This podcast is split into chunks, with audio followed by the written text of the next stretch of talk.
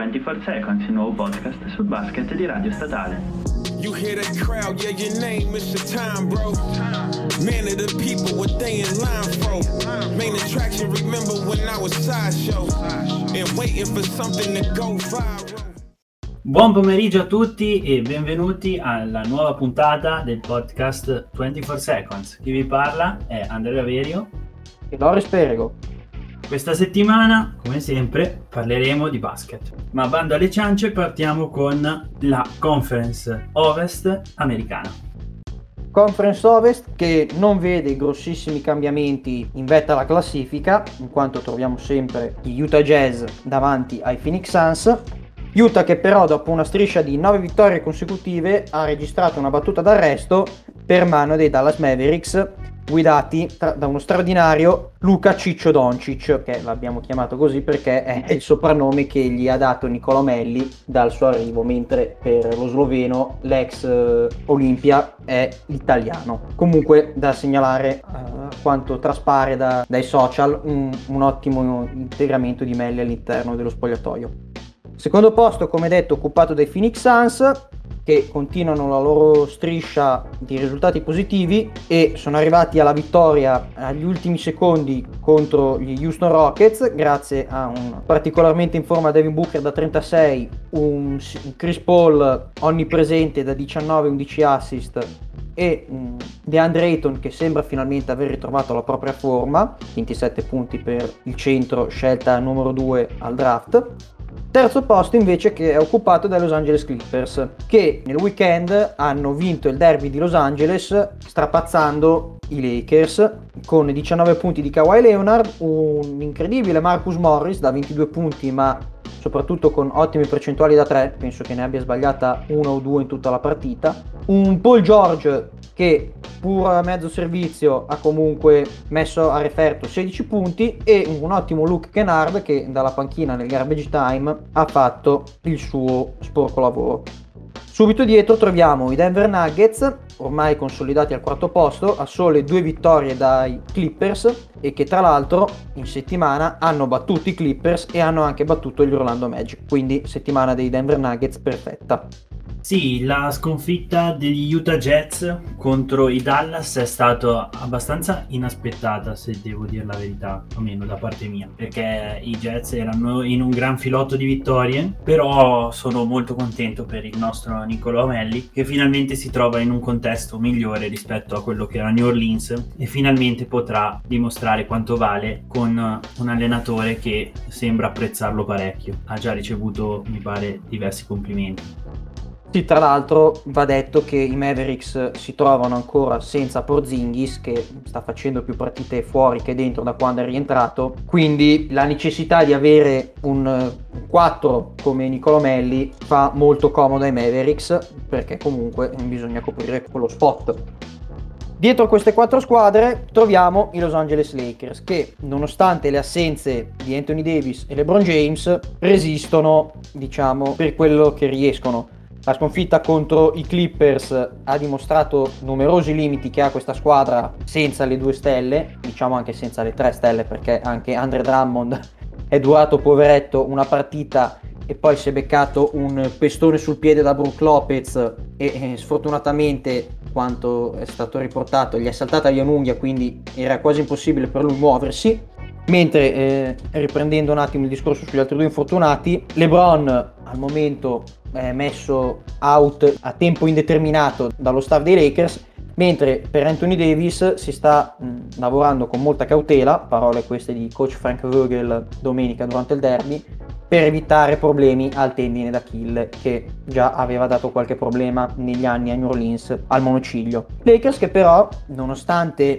la prestazione non esaltante, hanno trovato un ottimo Montrezarrel da 19 punti, l'ex Clipper che comunque si fa valere quando c'è da sgomitare sotto le planche, i 16 dell'ormai imprescindibile tale Norton Tucker. Pensate, la trade che avrebbe dovuto portare Lauri, come avevamo riferito, è saltata proprio perché la dirigenza Lakers non si voleva privare del giovane e eh, sembra che la scelta stia pagando. E invece abbiamo poi da segnalare 11 punti di Margasol che però non si è dichiarato molto soddisfatto di come sta venendo gestito il suo minutaggio in quanto a questo punto si ritrova ad essere la terza scelta nel reparto lunghi dei Lakers. Però anche qui eh, Frank Vogel è subito corso ai ripari dicendo noi l'abbiamo informato che deve essere pronto a tutto, non importa eh, che ci sia piano A, piano B o piano C, quando la squadra ha bisogno di lui, lui ci deve essere. Va anche considerato che comunque Gasol ormai ha una certa età e se offensivamente ancora qualcosina lo può dare, perché comunque nel derby ha realizzato 11 punti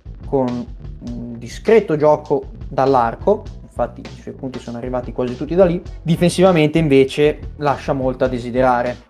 I Lakers molto sfortunati, soprattutto per quanto riguarda Andre Drummond che appena arrivato aveva detto di essere molto in forma e tempo una partita lo troviamo già out per una colpa che non è sua. Però vediamo come riusciranno a resistere perché la concorrenza lì è molta. Denver è già passata davanti e Portland è lì che pressa e non sembrano essere in grado di poter resistere all'assalto di queste due squadre.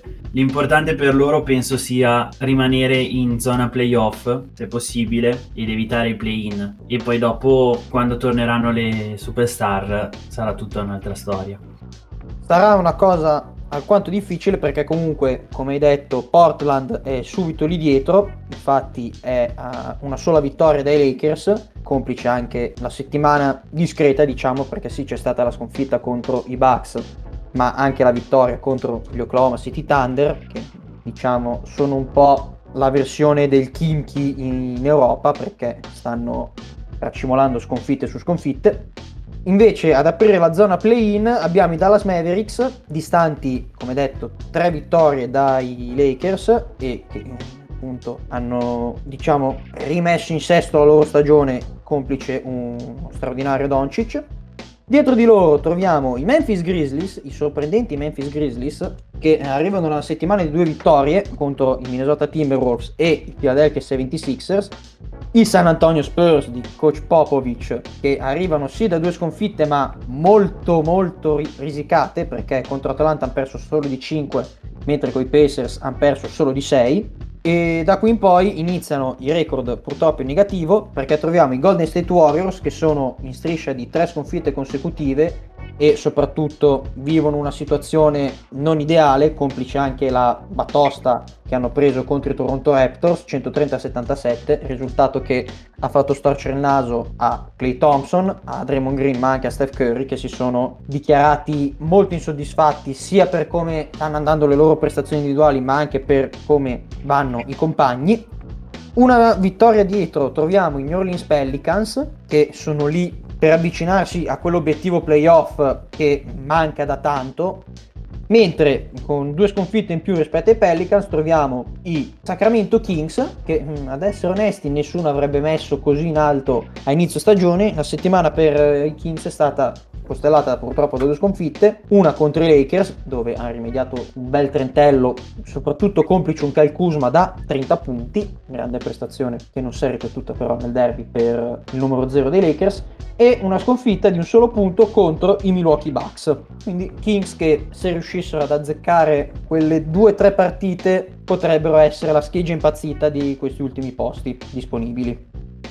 Sì, New Orleans che si trova lì lì per entrare nella zona di play-in, ma che senza Zion sta dimostrando che gli manca parecchio ancora per poterli raggiungere. Tutto dipenderà da quando lui tornerà, visto che adesso è assente dai campi e come tornerà. Passiamo adesso alla Easter Conference che vede un capovolgimento in vetta. In vetta infatti non troviamo più i Philadelphia, che resistevano ormai da parecchie settimane, ma i maggiori candidati al titolo Brooklyn Nets. Brooklyn Nets ancora orfani di Durant, che dovranno fare i conti con l'infortunio di Arden che nella partita contro i New York Knicks è uscito dopo soli 4 minuti per un problema alla coscia destra tra l'altro problema che lo aveva già afflitto settimana scorsa e non si sa quando potrà tornare e che non ha messo a segno nemmeno un punto nei 4 minuti giocati interrompendo così una lunghissima serie di 450 partite in doppia cifra mentre la squadra è riuscita a vincere la partita all'ultimo secondo, grazie soprattutto ai 40 punti di un fantastico Kyrie Irving. Alle loro spalle, a comporre il solito tridente, troviamo i Philadelphia 76ers che hanno ritrovato la loro stella Embiid e i Milwaukee Bucks, guidati dalle super prestazioni di Antetokounmpo e Drew Holiday, che nel corso della settimana ha inoltre firmato un prolungamento di contratto di 4 anni a ben 160 milioni. Su Brooklyn, secondo me, qualcuno ha fatto una macumba perché è incredibile come, a parte forse le prime due partite, tre, ad essere larghi di manica, non hanno mai potuto disporre delle loro tre stelle tutti insieme sane. Perché una volta era il fortunato Durant oddio è poi una cosa che si sta verificando ormai da un paio di mesi a questa parte. E poi Arden è infortunato quindi anche lui è fuori. E poi Irving ha un altro dei suoi momenti in cui ha bisogno di stare da solo e simili. Quindi Brooklyn che non è mai riuscita ad avere una squadra a pieno regime e chissà che questa cosa non possa anche essere uno svantaggio poi alla lunga perché non si riesce a creare una buona alchimia di squadra. Però vedremo come si evolverà la situazione. Alle spalle di questo solito terzetto troviamo i rinati Atlanta Hawks che complice l'infortunio di Collins che rimarrà fuori almeno altri 7 giorni per una distorsione alla caviglia hanno potuto contare su delle super prestazioni del nostro Gallinari che addirittura ha ricevuto i complimenti di Vince Carter. I rinati Miami Heat arrivati a 4 vittorie consecutive dopo una serie di ben 6 sconfitte di fila e gli Hornets sorprendenti dall'inizio della stagione ma che ultimamente stanno facendo un po' più di fatica a causa dei numerosi infortuni ultimo quello di Ivard che salterà il prossimo mese di partite a causa di un problema al piede destro. In zona play-in troviamo invece i Boston Celtics che finalmente hanno trovato buone prestazioni dal neoacquisto Fournier, i New York Knicks in leggero calo in questa settimana dopo un super inizio di stagione, ma che hanno fatto registrare una super vittoria per 129-81 contro i Pistons gli Indiana Pacers, che nel corso della settimana hanno fatto registrare una buona vittoria supplementari contro San Antonio, e i Chicago Bulls, che dopo ben 6 sconfitte consecutive hanno fatto registrare una vittoria, tra l'altro una vittoria totalmente inaspettata contro i Brooklyn Nets sulla pessima prestazione fino a questo momento dei Boston Celtics, finalmente si è esposto anche il general manager Danny Ainge che ha detto siamo tutti responsabili, sia io come general manager per aver scelto questi giocatori, sia coach Brad Stevens. Però poi non si può addossare tutte le colpe a coach Stevens se i giocatori tirano con percentuali pessime dall'arco e soprattutto quando hanno tiri smarcati oppure quando sono in campo senza un minimo di passione per il gioco. E queste sono parole forti da parte di Danny Ainge che si spera possano dare una botta nell'orgoglio della squadra, anche se ho qualche dubbio ad essere onesto. A chiudere la classifica troviamo i Toronto Raptors che sono molto altalenanti questa stagione e non si sa se riusciranno a raggiungere un posto che conta, ma che possono contare su un ottimo Gary Trent Jr. appena arrivato nell'ultima sessione di trade che ha messo a segno un importantissimo buzzer beater contro Washington portando così la sua squadra alla vittoria i Cavs, i Washington Wizards che hanno fatto registrare ben 4 sconfitte questa settimana arrivando a 7 nelle ultime 10, perdendo addirittura contro i Pistons ultimi in classifica, ma che hanno dalla loro parte la scusante degli infortuni di Bradley Bill, il giocatore più importante della squadra, e Hachimura. Poi troviamo gli Orlando Magic che hanno subito la vendetta di Aaron Gordon e infine i Detroit Pistons che come sempre troviamo in ultima posizione. Sotto la lente. Questa settimana la nostra lente si posiziona su Drew Holiday. Drew Holiday che, come abbiamo detto precedentemente, in settimana ha firmato un prolungamento contrattuale di 4 anni con i Milwaukee Bucks a 160 milioni di dollari. Il giocatore, che ricordiamo essere arrivato all'inizio di questa stagione in una grande trade che ha coinvolto diverse squadre e che ha portato Blesto, Hill e tre prime scelte da Milwaukee a New Orleans, ha convinto la squadra a puntare su di lui e lo dimostrano anche i dati. Infatti con lui in campo la squadra viaggia a 28 vittorie e 11 sconfitte, mentre senza di lui il record addirittura è negativo con 5 vittorie e ben 6 sconfitte. Tra l'altro sottolineiamo che nelle tre partite senza Antetokounmpo il giocatore ha fatto registrare ben 25,3 punti di media partita, 9,7 assist, con percentuali dal campo superiore al 60% e portando la squadra a ben 3 vittorie. Il giocatore, a parere di molti, è tra i più sottovalutati della Lega, infatti vanta nelle proprie potenzialità un ottimo apporto in tutte e due le metà del campo, sia in attacco che in difesa, e una grande esperienza maturata nei ormai molti anni passati in NBA. Sicuramente è un playmaker sottovalutato Holiday e sicuramente a Milwaukee può essere più utile di Bledsoe perché può aprire di più il campo, considerato che Bledsoe campava praticamente tutte le partite sotto canestro, mentre Holiday spazia un po' di più. Vero è anche che il rinnovo a 160 milioni mi sembra un pelino esagerato. Pensate che adesso nei, i Bucks nei prossimi anni tra appunto il rinnovo di Holiday, il, il contratto al massimo di Antetokounmpo e quello di Chris Middleton spenderanno una cifra che si aggira intorno ai 420 milioni di dollari. Questo dimostra però che la società punta molto sul giocatore. Infatti insieme, come hai detto te, a Middleton e Antetokounmpo è considerato uno dei tre top giocatori della squadra e attraverso loro stanno puntando a raggiungere il titolo che il giocatore non ha mai vinto in carriera. Infatti le sue apparizioni ai playoff sono state abbastanza veloci, soprattutto con la maglia di New Orleans, con la quale c'erano grandi aspettative, ma la squadra non è mai stata un granché anche perché solo lui e Davis, considerato che purtroppo nel 90% delle volte si qualificavano ottavi e quindi beccavano i Golden State Warriors, diciamo che solo loro due non potevano competere contro i vari Steph, Draymond, Clay, Durant Pensi Loris che questo giocatore che nel corso della sua carriera si è dimostrato un ottimo difensore entrando nel primo team difensivo nel 2018 e nel secondo nel 2019 ma avendo dalla parte sua anche un ottimo arsenale in attacco possa essere il giocatore che aiuterà Antetokounmpo a raggiungere il tanto sognato titolo? Mi, sicuramente, come ti dicevo, può essere un vantaggio perché apre di più gli spazi quindi dà la possibilità ad Antetokounmpo di prendersi l'area e, eh, diciamo, primeggiare. Tuttavia, penso che alla squadra manchi ancora qualcosa per fare quell'elevato salto di qualità. Considerato poi che questo sembra finalmente l'anno buono dei Sixers e considerando poi il roster dei Nets. Vero, quest'anno la concorrenza è veramente alta e non ci resta che aspettare e vedere come andrà a finire la stagione per poi vedere se avevano ragione i Milwaukee a offrire un contratto così alto a Holiday oppure potevano anche puntare su qualcos'altro.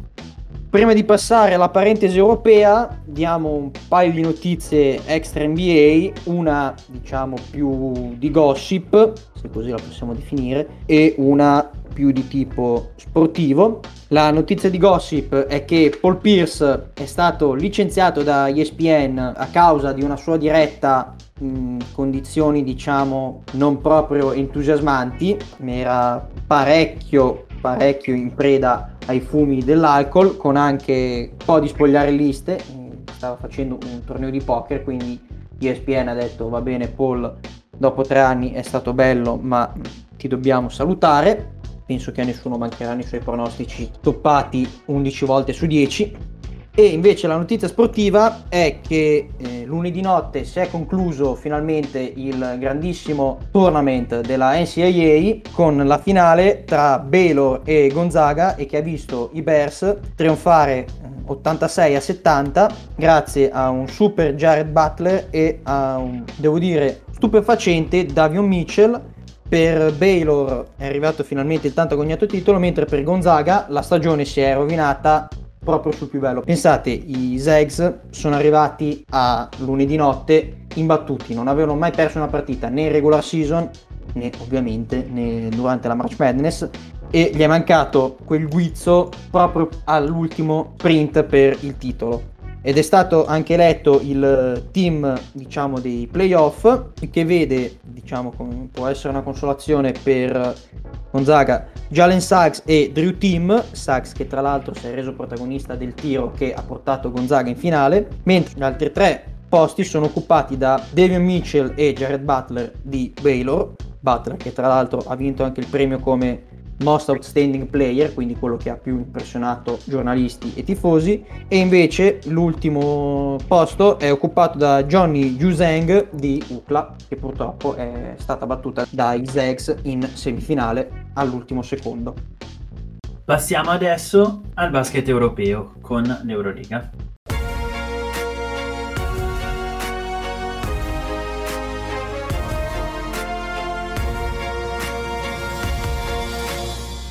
Eurolega che tra stasera e domani vedrà decidersi gli ultimi risultati e che però nella scorsa settimana di doppio turno ha visto qualificarsi ben 6 squadre. Come detto, ovviamente in vetta alla classifica c'è il Barcellona che ha avuto una settimana, diciamo, positiva e negativa perché ha perso a Tel Aviv 99-94 mentre poi a Istanbul ha battuto il Fener 73-82 da segnalare come sempre un Nicola Mirotic che ha vinto l'MVP del mese e probabilmente è candidato a vincere il premio di MVP del campionato. CSKA che ha vinto tutte e due le partite in terra russa, visto che giocava prima con lo Zenit e poi ha avuto il derby contro il Kimchi quindi Armata Rossa che nonostante l'addio di Mike James riesce tranquillamente a consolidare il secondo posto. Terzo posto sicuro occupato dall'Efes che ha strapazzato il Real 83-108 e poi è andato a vincere a vittoria contro il Basconia 111-101. Pensate per i baschi questa è la peggior prestazione difensiva in tutta la loro storia. Quarto posto occupato dall'Olimpia che nella sua prima partita ha espugnato il Pionier battendo la Stella Rossa 72-93 mentre venerdì ha sbattuto sul muro Panathinaikos e è stata la partita l'esatta fotocopia di quanto era successo all'andata quindi con l'Olimpia sempre avanti e con i Greens che hanno recuperato negli ultimi minuti. Fenerbahce che come detto ha perso la seconda partita che ha disputato in settimana contro il Barcellona e che invece ha battuto prima partita della settimana il Bayern di Monaco.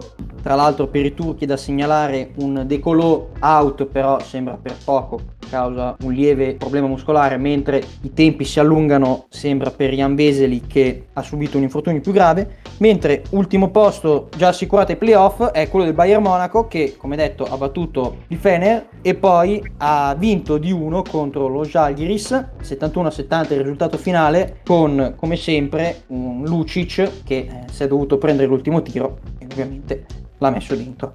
Dietro queste sei troviamo il Real, lo Zenit, il Basconia e il Valencia. Tutte queste squadre sono lì lì con i loro record di vittorie in quanto il Real è 19-14, lo Zenit 18-14, mentre eh, le altre due spagnole sono entrambe a 18-15. Tra l'altro Real che gioca stasera a Istanbul contro il Fener, mentre lo Zenit giocherà domani contro il Maccabi e infine partitasso perché stasera ci sarà Valencia e Basconia. Per il Valencia una vittoria sarebbe importantissima perché in caso dovessero riuscire ad entrare nelle 8 confermerebbe la loro licenza per la prossima stagione di Eurolega. Loris, ma secondo te Mike James, dopo essere stato tagliato da CSK, può veramente andare a finire la stagione in NBA? Ma potrebbe far comodo a qualche squadra NBA, anche perché penso che comunque il suo sogno fosse quello di tornare in America dopo tutti questi anni. Bisognerà vedere però, perché eh, indubbiamente la classe del giocatore non si discute, quello che ovviamente fa storcere il naso a tutti è come sempre il comportamento che tiene, però vedremo come andrà a finire. Aspettando di sapere come si concluderà questa regular season di Eurolega, ve ne parleremo settimana prossima, spostiamoci ora nel campionato italiano.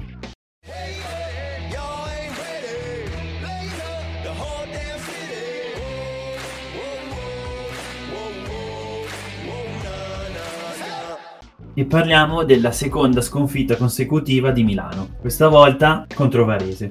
Milano che vede così accorciarsi il divario che aveva con le seconde in classifica Brindisi e Virtus Bologna. Entrambi vincenti, la prima che con la sesta vittoria consecutiva, questa volta ai danni di Cantù, conferma il suo secondo posto, spingendo Cantù sempre più in fondo nel campionato.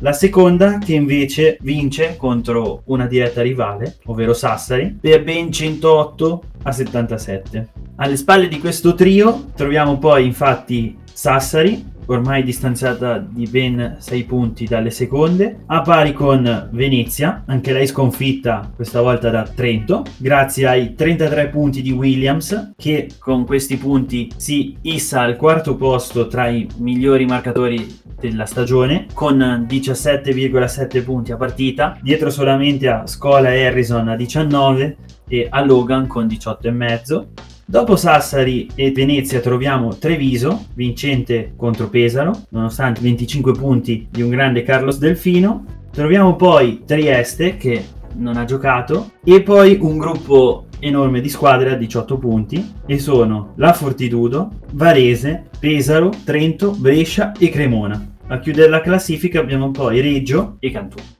Pesaro che era partita molto bene sembra però poi essersi spenta dopo la Coppa Italia. Tra l'altro coach Repeja non si è presentato alla conferenza stampa post partita causa un malore, speriamo che non sia niente di grave per lui. Mentre eh, abbiamo segnalato i 33 di Giacory Williams, ma segnaliamo anche nella vittoria della Fortitudo contro la Germani Brescia i 34 di Adrian Banks, che ha rispolverato una prestazione degna di quelle che l'anno scorso aveva in quel di Brindisi. Tra l'altro 34 punti arrivati in soli 35 minuti e con ben 9 triple a segno. Diciamo che se era il primo candidato all'MVP l'anno scorso un motivo c'era. Alla luce delle due sconfitte di fila arrivate adesso in campionato, Loris, pensi che Milano possa vedere in pericolo il suo primo posto o la vedi al sicuro per il resto della stagione? Guarda, detto francamente, il primo posto di regular season conta poco. Sappiamo bene entrambi che arrivare primi, sia qua che in NBA, può contare poco e niente, visto che poi ci sono i playoff.